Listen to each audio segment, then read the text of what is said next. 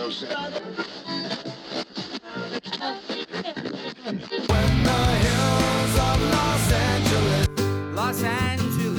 I'm.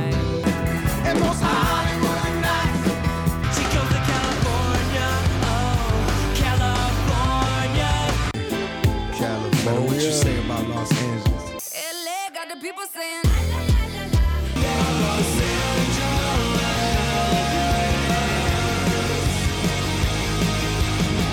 Listening to Corner of the Galaxy on cornerofthegalaxy.com.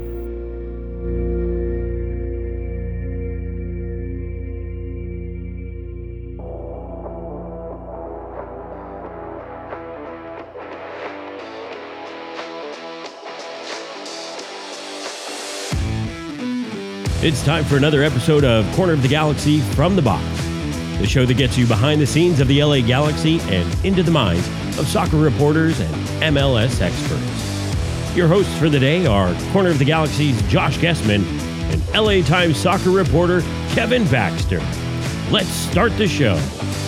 Hello, everybody, and welcome to Corner of the Galaxy from the box on cornerofthegalaxy.com, coming to you on a Monday, January 9th. I'm your host, Josh Gessman. Glad to have you back as we're settling into preseason. Galaxy officially started preseason, kind of.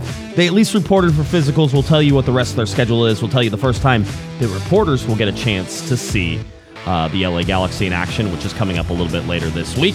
Uh, there are some rumors. There is a Costa rumor that we're going to talk about a little bit. Uh, but other than that, a little quiet. So, where are the Galaxy with their roster? Sort of how are they sitting right now? And then Chris Klein made an appearance. Maybe it was from a while ago, but it popped up today and got everybody all sorts of mad. So, we're going to talk about that as well to help us do that. He's back. We're glad to have him. As always, he's away. He's, he's ju- actually just like 10 minutes further north than he normally is whenever you really pay attention to that. But uh, we're ba- glad to have Kevin the Panda Baxter back with us once again. Kev, how's it going, buddy? Yeah, I'm in San Jose. It was like a 10 minute walk from my house in right. Valencia, so it wasn't far. Hey, I'm still confused by the little cartoon graphic where it says Corner of the Galaxy established 2009, Right. and then it says season 15. Mm-hmm. This is 2023, Mm-hmm. You, and I do the math, and I get 14. I don't know how numbers work. Yeah, I was gonna say this is the, this is where because because you have to count 2009 so 2009 10 11 12 13 14 15 16 17 18 19 Post, post. 20 21 22 23 the 23rd there you go 15 I did it for you Okay, like I said, I, I, I'm not sure how numbers work. Yeah, it, it would it will uh, we'll, we'll see how that all goes. How, how are you doing, uh, sir? I know you were traveling. You're up uh, for MLS Media Day, but but how's everything else? Well, um, it, not well. We lost our little doggy over the weekend. Um, so that was tough. Um, trying to plow through that 11 and a half years with that dog. It's longer than my first marriage. Yes, longer than nine of the 11 jobs that I've had. right. So as somebody wrote to me on Twitter, you had the dog 11 and a half years, but the dog had you its whole life. Uh, yeah, the, that poor of- poor Chicharita. Quite honestly, Yeah. I was going to say, and and I I know we don't often mention her name on here just because you did name her after a certain player that was not on the LA Galaxy at the time. at the time, right? My wife and I actually traveled to Manchester to see Chicharito play when he uh, was still new at Manchester United. And when we got this dog, it, it was two things. One is the dog's name in the kennel at the pound. It's a rescue dog. It said Sweet Pea. Well, it said she's a Sweet Pea, and you know, knowing Chicharito's little Pea, and she looked just like him. Um, you know, brown skin, the, the big eyes. She looked just like him. So we decided she would have an English name, which is Sweet Pea, and then she would have a Spanish name Right. which was Chicharita. Yes. He never met her, and I was told repeatedly, "Don't ever tell Chicharito that you named your dog after him." so I never did. Are, you- are you going to do it now? Is, is now the time? Hey, I had a dog and it died. Is that is that like an omen, or is, or should we be worried? If he's playing poorly, I might I might bring it up. Okay, all right, all right, very good. Well, uh, of course, and I told you this, and, and you told me the night before that it was going to happen, and I know how that goes. I've had uh, I've had multiple dogs. I've had three dogs, uh, and I have one now that is 14, and we're literally counting the days every single time. So I'm always like, okay, that's how it goes. Uh, but they're part of the family. It's always tough to lose them. Yeah, So it's really tough. yeah. Certainly is. Now you are up at MLS Media Day. Um, Yeah, tomorrow is. yeah, tomorrow is, and so you had to leave uh, tonight in order to get up there. So you're up in the uh, in the Bay Area in in Santa Clara, right? Isn't that where you're at? No, San Jose. San Jose. Okay, so you're in San And, Jose. and so the question is, why is this in San Jose? Uh, why isn't it in LA where it's normally been? Right. Because, well, it this is not done for us. It's MLS Media Day, and reporters, national reporters, local beat people from various teams are invited to come to this. And what happens is we sit in a conference room all day. Tomorrow it's 9 a.m. to 7 p.m. We don't get up and move. And players come in uh, and they talk to us for 15 minutes. Um, what happens is every team, 30 teams this year, they bring players to this for the TV interviews. Now, it normally it was in LA because Fox, ESPN, um, they had the rights to TV. Now it's Apple Plus. Well, Apple Plus is in Cupertino, right. which is right next to San Jose. So th- the players are not here to talk to us. The players are here to do uh, stuff for TV, little interviews and things that you'll see uh, d- during the season. But since they're here, MLS has decided that they would invite reporters out to ask them questions. And you've been to these media days before, and you know it's it's kind of a production line. Guys come through, but it's a great opportunity just to turn your recorder on and listen. Uh, I I, I don't have a ton of questions for players, but you know maybe somebody from Sporting Kansas City talks about playing in the heat in Houston uh, in the summer, and now I have that on tape. And if I do a story about the heat in Houston in the summer, now I have a guy talking about it. I don't have to call a whole bunch of people all around the league to try to get different people to speak about this. So a lot of different uh, topics will come up. News will news will happen. Um, most of it will be boring, but you know they're not here for us. They're Right. here for the TV, and we're just kind of dovetailing on that. Yeah, and it- it's it's an interesting. It can be interesting. It can be really boring uh, sometimes too. It just all depends. Now, the LA Galaxy, we're supposed to send three players up there, right? Right. So it was supposed to be Chicharito, supposed to be Riqui Puig, and it was supposed to be Julian Araujo. And you you have heard that Julian Araujo is not making that trip up there. Right. They sent out a list, and and on the list, it's it- you know there were like like LAFC had three guys too. They had Vela, Kellyn Acosta, and Gareth Bale. Um, and the, the list said subject to change. And I remember when MLS called me about that, I said I don't think Bale's. This is absolutely true, and you know this. This was a couple of weeks ago, and I actually said I don't think Bale's coming. Yep. I don't think he's coming back to MLS. And they were like, oh, of course he'll be here. He has a signed contract. I said, a signed contract for a million dollars doesn't mean much to Gareth Bale, who was once the most expensive transfer in soccer history. And sure enough, this morning Gareth Bale retired. So I am not expecting him to be at media day. Not that he would have spoken anyway, since he didn't speak much uh, when he was with the team. So I would not expect him to speak now that he's not on the team.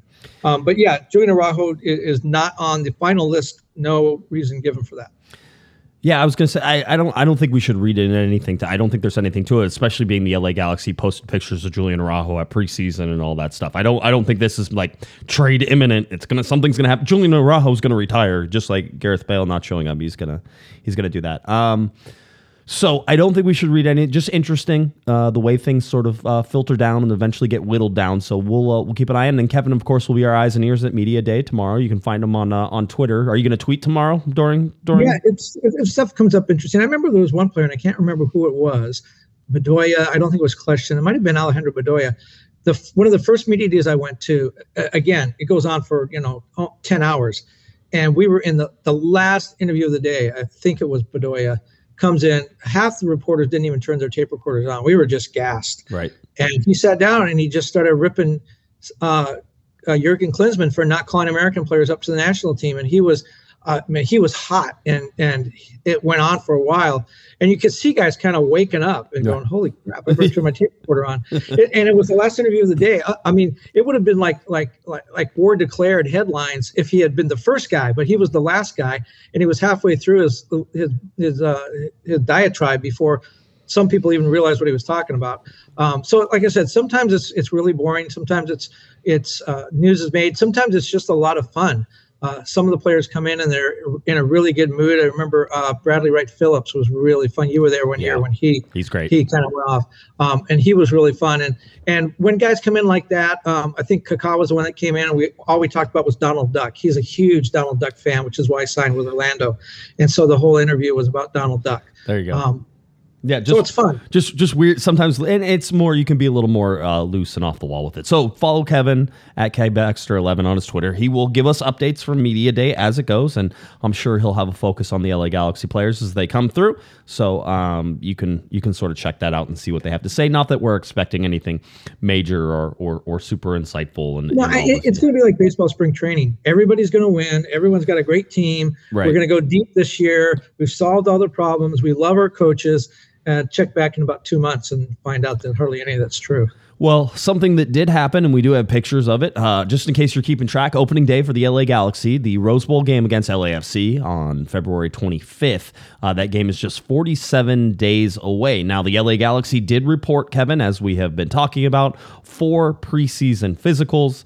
Uh, there are a bunch of pictures that the LA Galaxy put out as far as social media stuff, showing the guys doing their stuff. There, there has been no on the field stuff yet, as far as we understand it, and that happens tomorrow. Uh, whenever, uh, hopefully, as long as there's not thunder, lightning, and, and all that fun stuff. Uh, maybe just in the rain, the LA Galaxy will open the season uh, and their preseason tomorrow on the field. Uh, but for most of this time coming up, it's about guys coming back. I would say Gaston Brugman has a new hairstyle. Uh, he's got like frosted white hair. Um, it might even be blue, but it looks mostly blonde, like a blonde, super white, platinum blonde, perhaps. Uh, that's a little different look for him. Uh, I think Julian Araujo still has the pink hair going on if you're paying attention to some of the things. Um, so Julian Araujo doing that. And that was one of the reasons we saw a lot of pictures of Julian Araujo.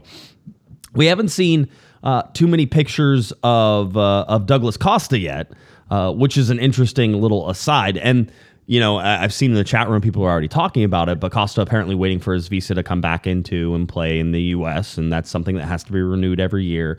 Um, that's something that was expected, and as as I think we said on Thursday, um, it was that you should expect Douglas Costa to show up to camp and to be in this camp and to do all those things. That being said, there is a, still an awful lot of smoke. Um, and I was actually contacted about uh, uh, uh, Douglas Costa and told that there is stuff in the works uh, to move Douglas Costa out of uh, the LA Galaxy and to somewhere else. Gremio obviously was one of the one places that he came from originally. We thought he had outwore, outwore, uh, wore out his welcome, uh, but that could be a place where he goes back to land in Brazil um, and finish some stuff off. That is still something that in my mind makes a lot of sense because I'm not sure that Greg Vanney is convinced that Douglas Costa can be the guy he wants him to be. Uh, and so if that means the LA Galaxy buy some buy him out, then that means they buy him out. Go, go- go back to that Chicharito picture on the bike. Chicharito picture on the bike. Yes. He's got those John Stockton NBA shorts on. He, you know, whenever you're riding the bike, you got to pull them up a little bit so that way they don't Yeah. like get caught on your leg and all that stuff. So you gotta you gotta hike them up a little bit if you're going to be riding the bike. That's how that that's how that works. I would I would like to point out this uh, Chicharito photo as well, which is Chicharito courtside of the Lakers game uh, with those glasses or whatever. I don't know. I That would be apparently. I am not cool enough, Kevin. That's all I understand because I sit there and say I would never be caught dead wearing any of that stuff. But I'm not Chicharito. He looks like Arnold Schwarzenegger's mini me. Um, you know, on the Costa thing, it's interesting. I think most teams would say, "We want you in training camp because we want you doing something. We don't want you sitting around. Uh, you know, we want you fulfilling your con- contractual ob- obligations, and and we want to know that you're serious about playing again." So I think most teams would say, "Yeah, get to camp." Now, if he is down in Brazil and actively involved in negotiations, as, as some rumors have it, um, then maybe he sticks around a little bit. Maybe he works out with Gremio because why fly all the way back here just to get a physical and then turn around and fly back, especially if the Galaxy have already said, look, go ahead and do whatever you want. But if this drags on like a week, I mean, you like you said, 48 days before the first uh, or 47 days before the first game, but there's a lot of preseason games before that. Yep. And uh, and the, the Galaxy are facing a little bit of a deadline. You could say, yeah, look, they can add somebody in the summer. The summer transfer window, I think, is going to be off the hook busy because of the World Cup. You know, there's not a World Cup now for another three years. The Galaxy can't participate in that window, correct? So if they're going to do some DP stuff, they need to do it now. Meaning they need to know Costa status now, not finding out. Uh, you know, it, in Gio dos Santos' time, you know, right before the opening game, that doesn't help them at all. Yeah, it, it is. Uh, it, it's. I remember that Douglas Costa came in a little bit late too, right to the to the preseason last year, right? This was that was one of the last ads that they they put on the roster basically before uh, the the transfer window shut down. And for everybody saying the LA Galaxy are running out of time, they have until April, um, you know, the middle to end of April to to really sign somebody and bring it in. But here's the thing: they have one designated player spot open, uh, and uh, as much as One, one, one, unless they get rid of Costa, in which case they would have two. and, and that's that's the whole thing. They have one right now that's open. Um, there are some stipulations that possibly come with that, just as far as a young DP or something like that. There's some things they have to work and maneuver around because they currently have three U22 players, which means they either have to leave that DP spot open or they have to get a young DP in that slot in order to keep three U22 players, or they sell a U22 player, they convert one to TAM, they keep one as a U22 because you can have one U22 player if you have three what we call regular senior DPs um, on there as well. So there's some some roster mechanisms they need to go through in order to sort of figure some of this out. But none of that has to be figured out until that very first game. Right, that's when roster compliance sort of has to come in. They have to be roster compliant. Usually, the day before the first game um, goes out is that's whenever your roster compliance date is. I don't know that the Galaxy are in a hurry, and there's two schools that I see in the Discord and on Twitter, which is hurry up and do something. You need to get people in because you have games coming up, you have preseason games, you want to get everybody in. But it's also don't make a panic buy. And then everybody says they panic bought Douglas Costa last year. I, un- unfortunately, I have to push back against that. They had plenty of time, plenty of options to not sign Douglas Costa for long periods of time. We had heard that rumor for what three or four weeks before they signed him.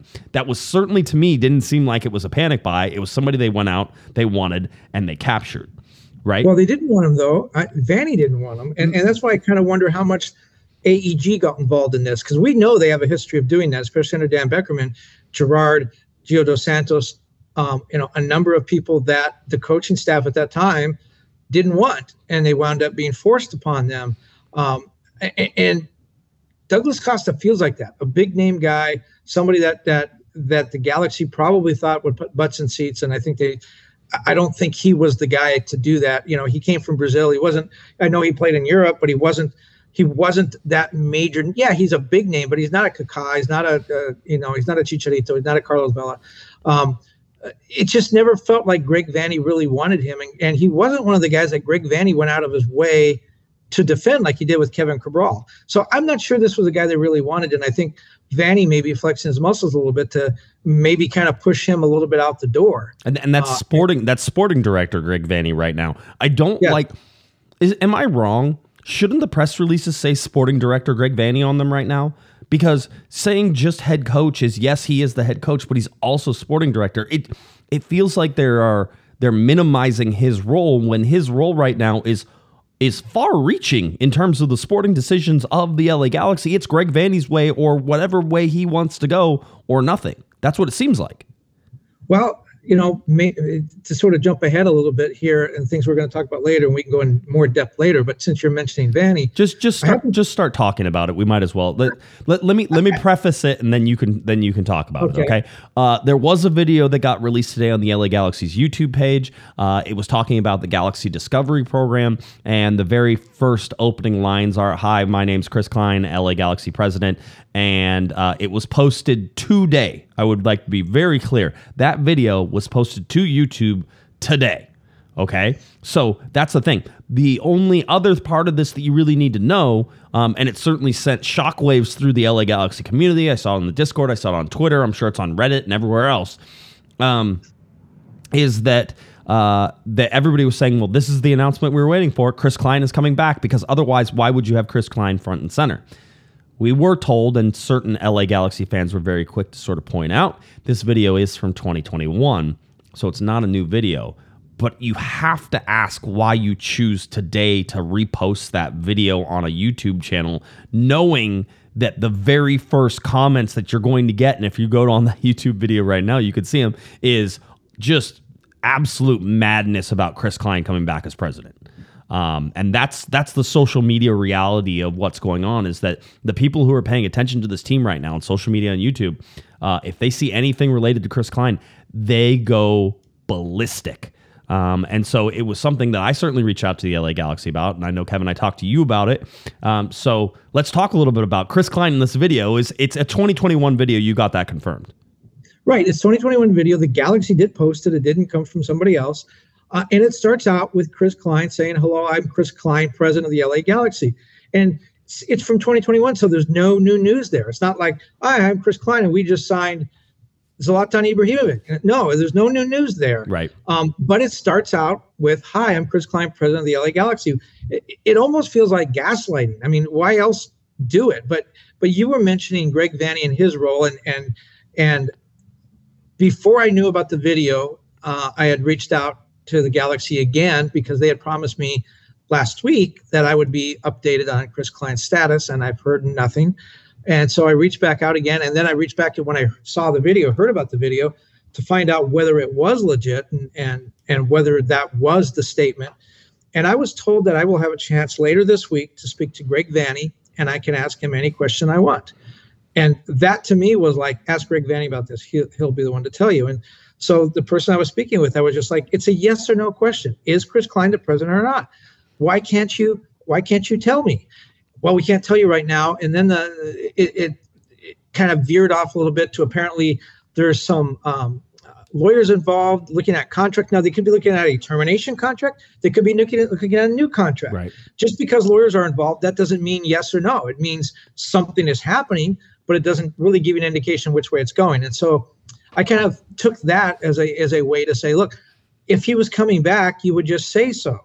And they and I was told, don't speculate. Don't, you know, don't speculate on what's going on. Then I ask about this guy is your president. He's the figurehead of the team. Why aren't we told? You know, when you sign a new player, who's at the grip and grin press conference, front and center? Chris Klein. Right. So if he's your guy, if he's your figurehead, why won't you talk about this? And again, it was don't speculate. And then it was AEG typically does not do this. They, I was told this is an AEG decision. This is not a Galaxy decision. And this is an AEG announcement. It's not a Galaxy announcement. AEG doesn't normally do that. Well, I went back and looked when Rob Blake was re signed as general manager of the Kings, an AEG team. Uh, it was January of 2022. Um, there was a, a press release on that. You know, they did a press release. They announced it. Now, you know, he's not the club president. Um, Luc Robitaille is, but still, when you know he's general manager, um, and the AEG has over the years uh, sent out press releases when they hire a rehire, resign front office people. Uh, and set all that aside, a lot of people are asking the, uh, these questions, not just you and I, but fans want to know. The, the people that, that that pay for the season tickets and buy the jerseys, they want to know too. And I just don't un- kind of, I just kind of don't understand why you can't answer a yes or no question. I guess we'll find out later this week, but it seems pretty straightforward. it feels it feels wrong. Now, um, I, I would like to point out that whenever Chris Klein got his contract extension in 2017, there was only one person who who talked about it, and that was you. You were told about it. You knew about it. You got, you confirmed it. Everything was fine. And then I remember specifically on this show, we were saying we expect the LA Galaxy will come out with an announcement about it, you know, in the next week or so, within the whole deal. And then there was never any announcement. Remember, they never put an announcement out whenever he Yeah, but we resigned. We, we know that report was right because we've talked to Chris about it over the years. Both of us have, and we both said your contract is through 2022, and he said yes, it is. And he and he as late as October, uh, I asked him about it when he talked about the the team having set records for rev- ticket revenue and sponsorship revenue, which that's what Klein is responsible for. He's the president of the club, but his real, uh, um, I guess his his you know he's he focuses on the business side of things. That's so although he does come to the press conference when new players are announced so but he focused on the business side. So that was a, th- those are two big things for him getting that herbalife extension signed and the ticket revenue. So you would have thought that that he was in good graces with dan beckerman. And i asked him in october are you re-signed? And he said no. And i said are you worried about that? And he said dan beckerman and i are talking through some things right now. I'm not concerned. We're on the same page yada yada yada. And now we're two almost two weeks into January, and- we know his con- his contract was supposed to have expired at the end of the year. Supposedly, um, we that's what we that's what, certainly what we were either led to believe or what we have assumed. I don't think anybody's ever told us the exact date of that, but we assumed that it would run through the calendar year and be done, right? Because that makes I- I sense. think- I have to go back and you're right. I mean, you can parse words and come up with anything, but my understanding in asking Chris that question in October was, you know, December 31st, and he didn't correct me on that. And again, I'd have to go back and look at the transcript to see exactly what I asked and exactly how I answered. But the gist of the conversation was, your contract's up at the end of the year. Yes, it is. Are you guys working on a new one? Yes, we are. Um, and now we're two weeks into the new se- new year, and we haven't heard anything. And again, it's a yes or no question. It should be. maybe as an answer. Yeah, it should be. It should be. I, I to me there is no advantage to drawing this out the way that it's been drawn out except if there's if indeed there are legal reasons and legal things that would be the only reason to not say anything until that is done and tied up and everything is complete because as an organization you can get in trouble for that. But it sounds certainly sounds like you'll be able to talk to Greg Vanney the day after tomorrow and that you'll be able to get an answer. That's what it that's that's what it sounds like. But you know, there's a, a number of other things in there too. I mean, and this is an all dump on Chris Klein. I mean, he's got he is the co-chair of the, of the LA 2026 committee, the local organizing committee for the World Cup. That's going to be a a job that's going to take a lot of time. Um, there could be something in the works with him leaving the galaxy for that, or maybe splitting time, and maybe that's maybe that's why uh, this has been so complicated. Um, I do find it interesting, and you and I talked about this that um, with the Galaxy apparently their chief executive job in somewhat of flux as far as we can tell, that that uh, uh, Will Kuntz resigns as president or co-president or whatever, whatever he is, assistant vice president or something, whatever he is, the number two guy to John Thorrington at LAFC. Will Kuntz, who worked for the Yankees, who worked in the MLS office, who is, by the way, an expert on contracts uh, and how the uh, MLS money structure works. He just resigned from LAFC uh, without reason. Reason wasn't given. I talked to him. He sounded fine. He, he he's hoping his family can stay in Southern California. He loves it here. Um, nobody said why he resigned. He didn't seem unhappy. He didn't seem like he was forced out. Um, but he's unemployed and he's in LA, and the Galaxy may need a president. I mean, how would the fans feel about one of LAFC's top executives coming over to work for the Galaxy? Would that be acceptable? He's a brilliant guy. he's a brilliant and, guy young, and uh, He's a Yeah, he's a brilliant guy. It should really start and stop at that. Uh, quite honestly, with how incestuous the league is anyway, um, I don't think you should ever concern yourself with that. If if if Will Kuntz is available and you're looking for somebody to be head of soccer, it sounds like Will Kuntz would be an excellent hire. And I think there's a lot of people. I think maybe Portland might have been interested in that. Uh, in him, um, I haven't heard a whole bunch of rumors surrounding, but you and I certainly were theorizing on that and, and how that works.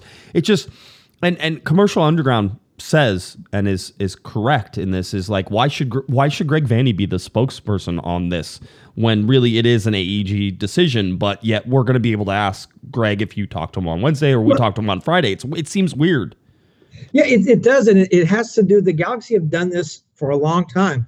I remember when Sigi was coach, and you remember this too. Each coach has his own way of doing it. Guillermo sometimes didn't want to talk about stuff. Sigi was always the spokesperson. You would literally see a player limping through the, the locker room on crutches with his leg in a cast. And you'd say to one of the communications people, Hey, does so and so have a broken leg? Oh, you got to ask Sigi. Well, he's right there with a cast on his leg. Is it broken? Right. You got to ask Sigi. And then you go to Sigi and he goes, Yeah, he's got a cast on. Can't you see it? I mean, but it had to come from Sigi. That that was I, I I've told this story before about Sigi Schmid was um, I had asked to talk to Sigi. I went to a preseason training that they had at the stadium. It was early in the season, um, like maybe their third or fourth, you know, training that type of thing. And I went and we're at the stadium and I walked down the tunnel and I came down. We were standing off the side and I see Sigi there. I'm like, hey, can I talk to Sigi? And they're like, hey.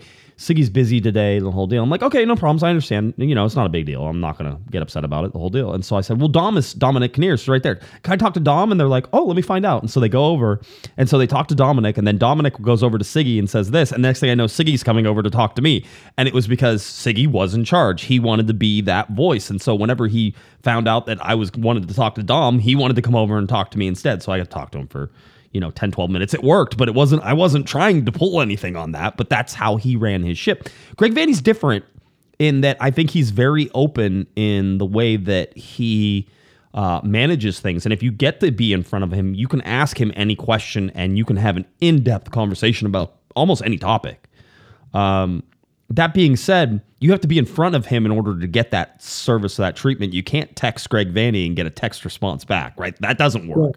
Um, Well, and, and, and like I said, each coach is different. Bob Bradley, when he was with LAFC, none of the assistants could talk. You needed to get special permission way ahead of time.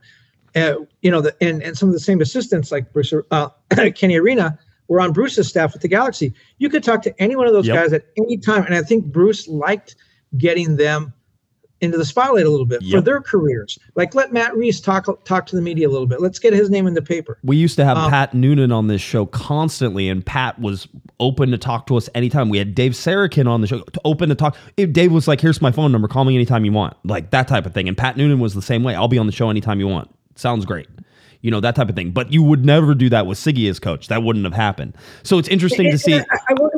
I wonder why that is. I mean, I think with Sigi and with Bob, I know with Bob, the idea was he didn't want anything getting into the, into the press that wasn't cleared by him. He didn't want misunderstanding. He didn't want anyone to misspeak. He didn't want anyone to say something that he didn't want released publicly.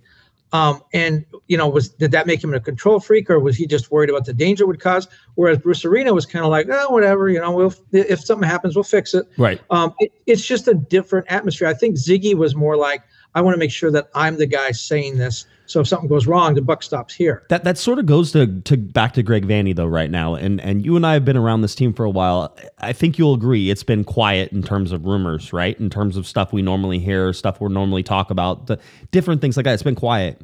Uh, and I think my friend Chris Tucker was was saying this on the Discord, and I thought it was it was an, a really apt observation, as Chris usually has very uh, apt observations. Um, which is with the whittling down of the front office, right? Really, it has become sort of more close knit, and, and there's only a handful of guys. And Vanney really does inspire, I think, a lot of loyalty.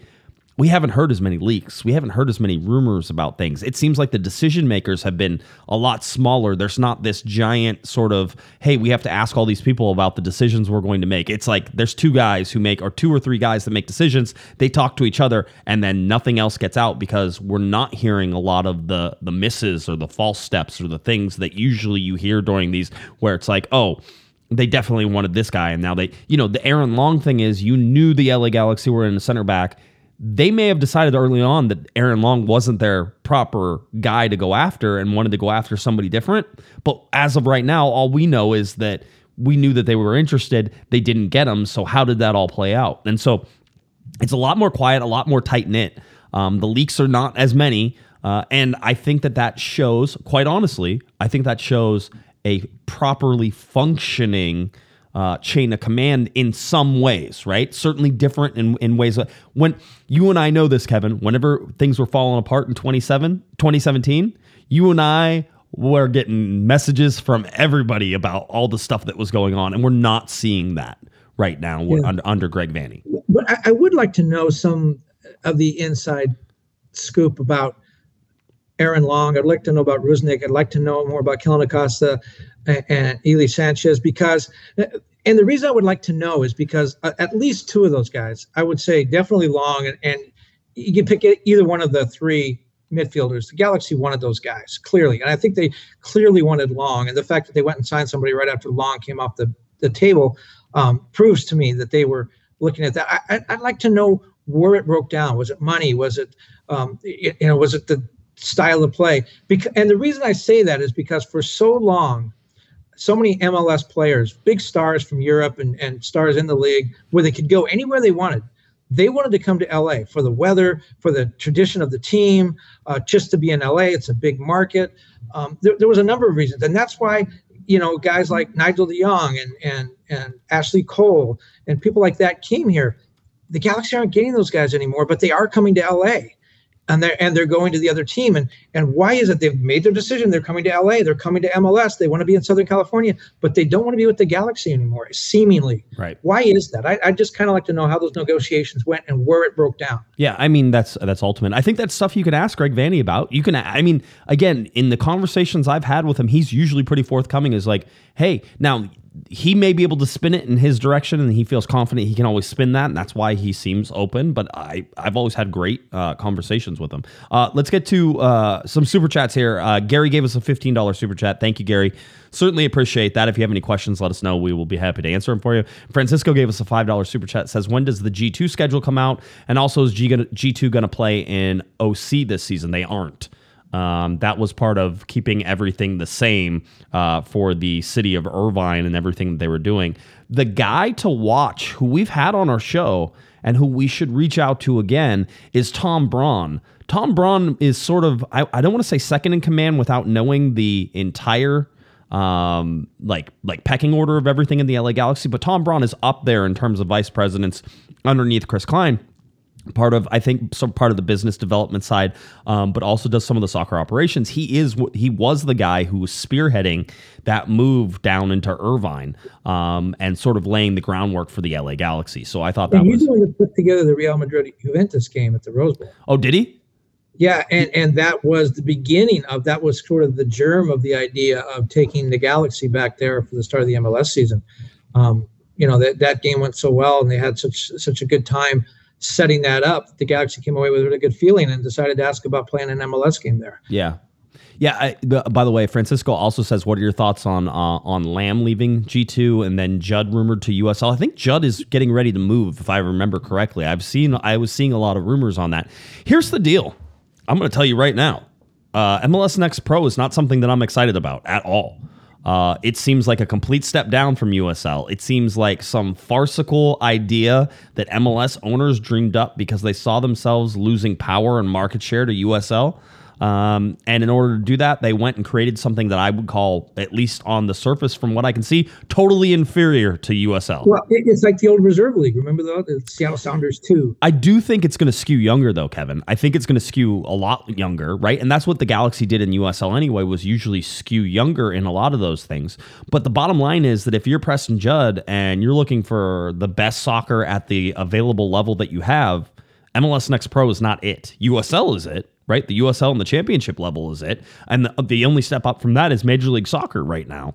Um, but if you're asking some of these guys, and listen, this is to, you're to see some attrition here if you're asking some of these guys to go and play an MLS Next Pro, they're feeling the same way. Dennis te Kloese was so against MLS Next Pro. He thought it was very much, and I don't want to put words in his mouth, but we had this discussion a couple times. He thought it was very much beneath where the LA Galaxy wanted to be. They wanted to develop guys in the top level soccer environment that they could.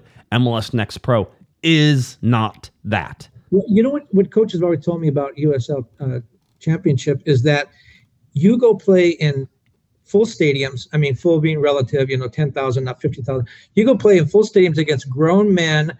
Some of them who have played in big leagues in Europe or or even been national team players. You you go and you compete against those kinds of players. It really is a step down, maybe a half step down with some teams from MLS, and you, you prepare that going against uh, playing against kids your age uh, on a backfield. I mean, I don't know where they're going to play, but you know, in, in a smaller stadium or in a backfield somewhere. Again, it goes back to the old reserve league they used to have before uh, teams started developing their own farm teams. Um, you know, baseball doesn't do that. They don't go play at a high school field to develop their players. They have minor leagues and they play in stadiums and people pay to get in. Um, and they play against former major league players. That's what I think USL Championship is. And that's how you find out if these players, Cameron Dunbar and some of these other guys, Judge, are, really going to be able to play. They're playing against grown men in a, in a stadium where people are paying attention. Yeah, it is the the grown men part of that, right? And and not to be sexist or or, or anything in that. It was always Well, part, against grown women. Yeah, grown, Grown women. if they if they They're want to, right? Um, it, it it was about the the quote unquote the boys, the the younger kids who are developing in this academy and coming up into the USL. It was about those boys playing against grown men, real professionals, journeymen, some of which who played in MLS. It was hard. It was an uphill battle. The LA Galaxy did a very good job for a short period of time in sort of getting all that to do. So I, it's just it, this is I am I have no enthusiasm whatsoever for MLS Next Pro. Somebody's going to have to change my mind. I I think I would be more excited about Academy games right now than I am about MLS Next Pro. But that's where the Galaxy are, and that's where it's sort of been mandated. MLS is taking everybody going in this direction. This is what you have to do. Nobody's going to have those USL teams anymore. So it wasn't an option for the Galaxy to stay in USL, from what I was told. And so now you're you're in this position where you're sort of forced to make um, you know, chicken salad, let's say. I'll say half of that one. But you know what? It does create an opportunity because there are some owners like James Keston with Orange County or the people down in, in San Diego who now maybe wind up in MLS. There are owners who wanted to have MLS teams and couldn't afford it or didn't have the connections. And so they went to USL Championship. Orange County's been very successful. It cost about, I don't know, five or seven million dollars from James Keston to get in. He could never get an MLS for that amount of money. The Right. same in Orange County. These teams have legitimate professional teams. Like I said, San Diego may soon this organization, uh, uh, the San Diego uh, uh, team down there, they may wind up in MLS soon. Uh, It's going to create opportunities for owners who want to get in but don't have the money that it takes to get into MLS to start to build good organizations. The problem is, where are they going to get the players? Because of a whole generation of young upcoming players goes to MLS. Maybe it creates a market for for more foreign players. Maybe college players who U.S. You know, the, the whole college draft now is going by the wayside. You know, Yeah. teams are completely ignoring it. Maybe the USL Championship now becomes almost a you graduate out of college into that league. That would be good soccer. There are some good players I would go see. And there are players that will eventually, I think, make their way into MLS. I will say that just from everything I've seen, the gap between MLS and USL is still large. Um, and just because you have a good player in USL doesn't, I haven't always seen that translate. In fact, most of the time it doesn't translate to to MLS. A lot of guys still skipping USL, but some guys have have developed through there. Um, even the LA Galaxy have seen some of those guys develop through there. So uh, you could go to, just go back in defenders with Dan Steres and Dave Romney and uh, and uh, Nick DePuy, sort of in that same way. The development and Nick DePuy played in. What was it? It was uh, not Ontario. Was it Oxnard? Um, oh no, Ventura, Ventura County Fusion. That's what it was. Ventura County Fusion. He played, which was not a USL league. I think it was NPSL. Yeah, very good team though. Yeah, very good team. But I mean, there's ways, um, things and for, for things to happen. I'm just, I'm very low on MLS Next Pro, and they're gonna have to change my mind about it by watching it. Um, in order for me to get excited about it, I doubt that I will do any coverage uh, in terms of in-person coverage of any of those games right now. That doesn't seem to be worth my time at all. Well, here's another question. They're essentially adding another league, another lower lower tier league. Is the U.S. now in the position where it can have that many soccer leagues, professional soccer leagues? I, I'm not quite sure. There's that amount of talent. I mean, the talent's going to have to come from somewhere. So, is it going to come from Europe? Is it going to come from overseas? Is it going to come from South America? Or is the game going to, at some point, get inferior? I mean, we've seen. I think we've seen some regression in in terms of MLS teams struggling to find talent. Right, overall And talent. we're going to add another team. We're adding the 30th team now. Yeah, I mean, you know, 29 this year and 30 30 the next year and you know, 32 on on their way, you know, San Diego, Las Vegas, Sacramento, it's all Western Conference, which is all fun uh sort of to take a look at. But um yeah, I mean, I don't know. Yes, there's a point. There has to be a breaking point. Um but also if you see around the world, almost every small city somewhere has their team, right? You have your team, you have your guys. Some of the bigger cities have bigger teams. Some of the, it seems like it's always sustainable in terms of finding talent as long as there's money to be able to sort of back that up. Whenever there's not, you could look at non-league teams, certainly in, in England, as a sort of source of even when you're not getting paid, there's still a team to play on, right? And there, there's some things that happen. So I don't know. It's a great question. It's something that we you never thought we would really have to worry about here in the United States that we'd have too many teams. Um, but you're getting to that point. You're, you're certainly seeing that. Um, so yeah, we'll we'll, we'll get there. Uh, Five dollar super chat from Soul Echoes. Uh, do you think we'll be a, the away team at the Rose Bowl? I know it says it's our home, but I fear it's going to be a blackout. Uh, we'll still win though. I mean, yeah, I mean the uh, the history is on the side of Galaxy fans in terms of home games and and what has happened against LAFC. But Kevin, have you heard of any ticket sales or anything like that? I haven't heard of anything yet. Chris Klein did tell me when the game was announced that that they had a mechanism in place to monitor ticket sales and make sure that that that that, that there wasn't a blackout.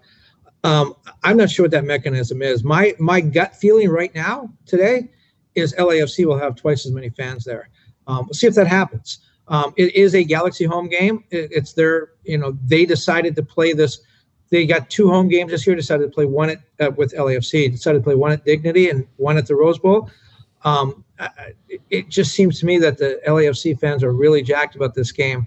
Um, and it'll be their first game. Well, they have the, ch- the Champions League game, but it'll be their first MLS game since they won the cup. Right. So I expect them to be very motivated. I would not be surprised if LAFC had a huge advantage, uh, and, and, it, and it could make this. I kind of like the experiment. I like the idea of going back to the Rose Bowl. It sounds like fun. That's for the original home.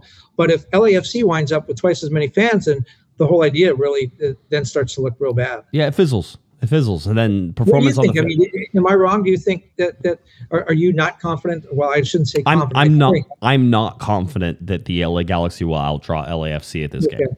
I am not. I don't know how many people. I'm still trying to figure out how many people are going to show up to it. I'm, I'm guessing 60, and I think I'm thinking 35, 25, 40, 20. Yeah, I, I think 60. I was going to say 60, 60 to 70. So probably sounds about right. Um, maybe we're maybe we're surprised. Maybe they start giving away tickets like crazy uh, towards the end. They want a full as full stadium. Remember, this isn't this, the big reason for this is certainly yes, LA Galaxy, LAFC. It's an El Trafico. That's cool. The big reason for this is is that Apple TV is launching it based off of this game. They're basically taking the biggest game in Major League Soccer, which there's people who will argue and those people are stupid. But the biggest game in Major League Soccer right now is LAFC and LA Galaxy. There's usually fireworks happen. I don't know what that's going to do as sort of the first game of the year. I think it's a horrible time to sort of be like, let's make this the biggest thing ever. Um, whenever you have two teams that really haven't played all that much preseason, preseason, and then usually the first couple of weeks of soccer are, are, are horrible. Usually, um, it's not great free flowing soccer, so I don't know what to expect except that you know there should be a big audience, a big crowd, and and Apple TV is going to get to launch on the back of this game. So. Um, people were complaining, saying, uh, you know, that the timing means I think it's a six thirty game, if I remember, or five thirty. Um, and I'll look it up because because I know that they announced that. Well, it's a Saturday, and they want the audience back east. But now you mentioned Apple TV. That's probably the one group of people that are really upset Gareth Bale retired because you know they honked the, the crap out of that, and they would have brought a lot of British media over here for that if Gareth Bale had still been on the team. So that game, from a marketing perspective, loses a little bit less. So we know Gareth Bale would have spent, spent most of the game on the bench, anyways. But um, yeah, that, that maybe that's that's one thing that it makes it more difficult to sell this game is Gareth Bale won't be part. Well, we told you 47 days until the LA Galaxy kickoff against LAFC in that first game at the Rose Bowl. Apple TV was there. Of course, I expect that most of you will be there in person at the Rose Bowl whenever this game kicks off. Should be um, at least a, a, maybe a once in a lifetime experience. Maybe not quite once in a lifetime. Maybe it's uh maybe it's a once every five or six years uh, type of thing that eventually happens. But what you should also be paying attention to is the LA Galaxy will kick off their first preseason game in just 18 days. So, excuse me, that's on January 27th, whenever the Galaxy will host a closed door scrimmage at Dignity Health Sports Park against Charlotte FC. Then, Saturday, February 4th, it's the LA Galaxy hosting New York City FC at Dignity Health Sports Park. That game at 7 p.m. Pacific time. So there, and then they go out to uh, Coachella. Don't call it Coachella. Uh, Coachella, uh, where they will play at the Empire Polo Club against St. Louis City SC on Wednesday, February 8th. Sunday, February 12th is against Portland Timbers at 10 a.m. That's going to be one I imagine most people will will make it out for. And then Wednesday, February 15th, the LA Galaxy will host uh, the New York Red Bulls out at the Empire Polo Club before closing everything up on February 18th against at Dignity Health Sports Park against Toronto. excuse me, Toronto FC. So that's where you're at with the LA Galaxy. That's the upcoming schedule and everything that is sort of following and flowing that way. Is there is there anything else that sort of sticks out to you right now, Kevin? Go back to that schedule, the preseason schedule. Something kind of interesting. All those teams are Eastern Conference teams. Well, Portland's not, but the other ones are all Eastern Conference teams, right? St. Louis is going to be in the East. Is that correct? Yeah. Uh, yes, correct. They are in the. I, I, wonder if that's done by design or if that's just you know serendipitous. No, that, St. Louis is going to be in the West because Nashville went back. okay. It just seems like they, they they generally do play a lot. I know a lot of Eastern teams come up. Maybe the other thing is a lot of Eastern teams come here, and a lot of the Western teams kind of stay around home uh, because of the weather. But um, I, I also wonder if they just don't want to show the Western Conference teams, you know, what they're working on. Yeah, yeah, I would imagine. By the way, Andrew in the chat room says, "Will Apple TV have replays of games if you subscribe?" I believe they will. I believe they're gonna make all their content available to you, so you should be able to watch all those games as well. Can, can you watch those games at any time? you should be able to. I believe you can. I believe you'll be able to go back and streaming services. You can. You can have access to that at any time. Yeah, you'll also be able to watch it obviously live. That'll be that'll be the yeah, main point right. of that. I really the the one thing that I have my fingers crossed for is not only that they're going to have the whip around show that will be able to show a whole bunch of games at once, and they'll sort of be able to to to to have you target in on certain games at certain times. Um, that'll be interesting, especially with um, you know 15 games going on or 14 games going on at the same time. That's a lot of games to try to watch and try to figure out. That's one thing. But the other part of that is that um, you know i really hope that they're able to do something that espn had on apple tv which was the four box where you're able to pick your four games you want to watch and watch all four games at once because i really enjoyed that and you could just hover over for the different um, audio and stuff like that so the announcing thing is going to be it, it could be a real deal, deal breaker as far as i'm concerned if the if the announcers aren't knowledgeable and don't know what's going on it's going to make the games real tough to watch. I can see a lot of people going over to Sirius XM and listening to the local calls on, uh, for teams that still have radio people. Yes, um, I could see some of that as well. Um, I think the the news that Taylor Twellman is leaving ESPN is certainly something to pay attention to. I would venture a guess that Twellman ends up at Apple TV. That makes some sense to me. I think they need a high profile uh, crew that's going to sort of head that. And with Fox still having those games, some of those games, not a lot, but some of those games, uh, you would expect their crew probably stays in place, or they may cherry pick a couple people from over there. But yeah, I mean, Apple TV, I wouldn't be surprised if Twellman is one of those guys uh, who's there. So I don't know. It should be really interesting in terms of, uh, of all that Apple TV coverage. I think with 24 players on the roster, Galaxy still can add about six players to that roster. Don't know about Farai Mutatu. We're still watching Douglas Costa possibly being uh, being put out um, and and going either on loan or being bought out or something of that nature. That could also happen as well. So Galaxy could have two designated player spots to to sort of fill as we go forward here too. You know who else could, could be with Taylor on those broadcasts? He, he already works for Apple TV and he's going to be not have a team to coach at the end of this year. Ted Lasso. Ted, Ted no, no, that's as much as you try to force that. No, not going to happen. Um, I think that's it. I think that's it for today. It's not a there's not a lot of ton of news out there. There's not a ton of rumors. The Galaxy just getting sort of fired up. So look for social media stuff that comes out tomorrow, possibly in the rain because we are getting some more stormy weather here as the uh, as the funnel continues to. Be- Is it raining up in uh, in San Jose? It is not right now, but so you're talking about training in the rain. Yes, training in the You know, rain. did, did you- did you notice that uh, the Wi-Fi did not did not stop?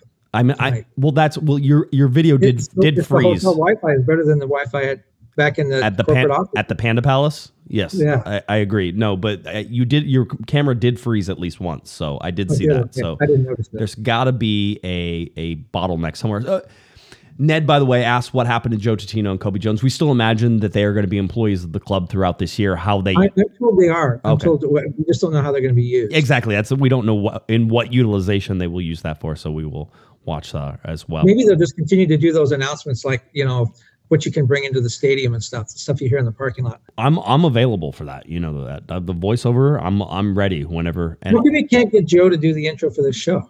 I because I got the I got Michael Rajo to do the intro for the Yeah, show. I know mean, that's good. I mean, I'm I'm pro- I think I think it's pretty good because as Joe It is. Joe's not like the voiceover guy for me. Joe is the is the voice of the Galaxy play by play, and unless he's going to do play by play of this podcast, which might be a little redundant. Up, Josh takes another sip of Dr Pepper, which by the way, not drinking Dr Pepper tonight, and people have already picked that up. apparently, apparently I've I've abandoned people already. I have a I have a liquid IV. Have you ever had a liquid IV? No, Okay, so it's just like a uh, it's a hydration multiplier. It's basically tastes a little bit like Gatorade, and you pour it in there, and if you have one glass of water, it's like having three, right? So um, that's that's the idea. It has some electrolytes in there to support, support to why help not you. just drink three waters? Because that's a lot of water, man. I have to, I, and then you have to go to the bathroom all the time. It's, that's a lot. You're asking a lot of me right now. All right. All right. Glad we could talk. Uh, anything else? Let you go. That's actually, I think, a margarita, but whatever. Yeah, if you if you throw some tequila in anything, it's almost a margarita, right? So uh, that's how it goes. Uh, Galaxy getting ready to uh, host their first media availability on Friday. We told you about that. I'm I'm gonna try to make it out there, see if I can I can pull that off. So.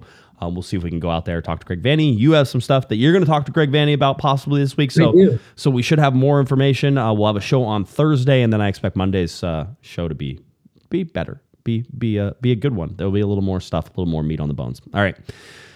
Uh, let's see. Has have you ever had? They're asking me. Have I ever had a Dr Pepper with whiskey? That Ooh. I haven't had that. I might try that.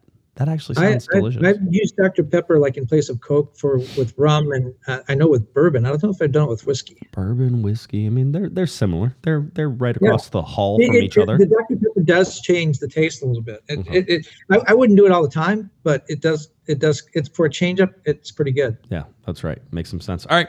Uh, if you're looking for Mr. Kevin Baxter on Twitter, it's at kbaxter11. Head on over to uh, latimes.com where you can find all of Kevin's wonderful articles, all of his writing about soccer. Follow him on Twitter as he'll be covering MLS Media Day from up in San Jose. Uh, if you're looking for me on Twitter, it's at jguesman, J G U E S M A N, and of course at Galaxy Podcast. Head on over to cornerofthegalaxy.com. That's where you can find all of our podcasts and other other news nuggets that I find the time to write about. Cornerofthegalaxy.com is where you can find all that. Here we go. Season number 15 of Corner of the Galaxy getting ready to kick off with the LA Galaxy in 2023. Games upcoming, preseason games coming, a lot of fun stuff. All right, for Mr. Kevin the Panda Baxter, I'm Josh Pato Guesman. You've been listening, you've been watching to Corner of the Galaxy from the box on cornerofthegalaxy.com. Have a great one, everybody. You've been listening to the Corner of the Galaxy podcast on cornerofthegalaxy.com. You can follow the show on Twitter and Instagram at Galaxy Podcast, and be sure to check out and subscribe to iTunes, Stitcher, and Facebook by searching for Corner of the Galaxy. Fans, we thank you for listening, and we ask that you be kind and courteous to your neighbors as you leave the podcast. We thank you for joining us and look forward to seeing you again. Until then, I'm Michael Arajo, and on behalf of the entire Corner of the Galaxy crew, goodbye, everybody.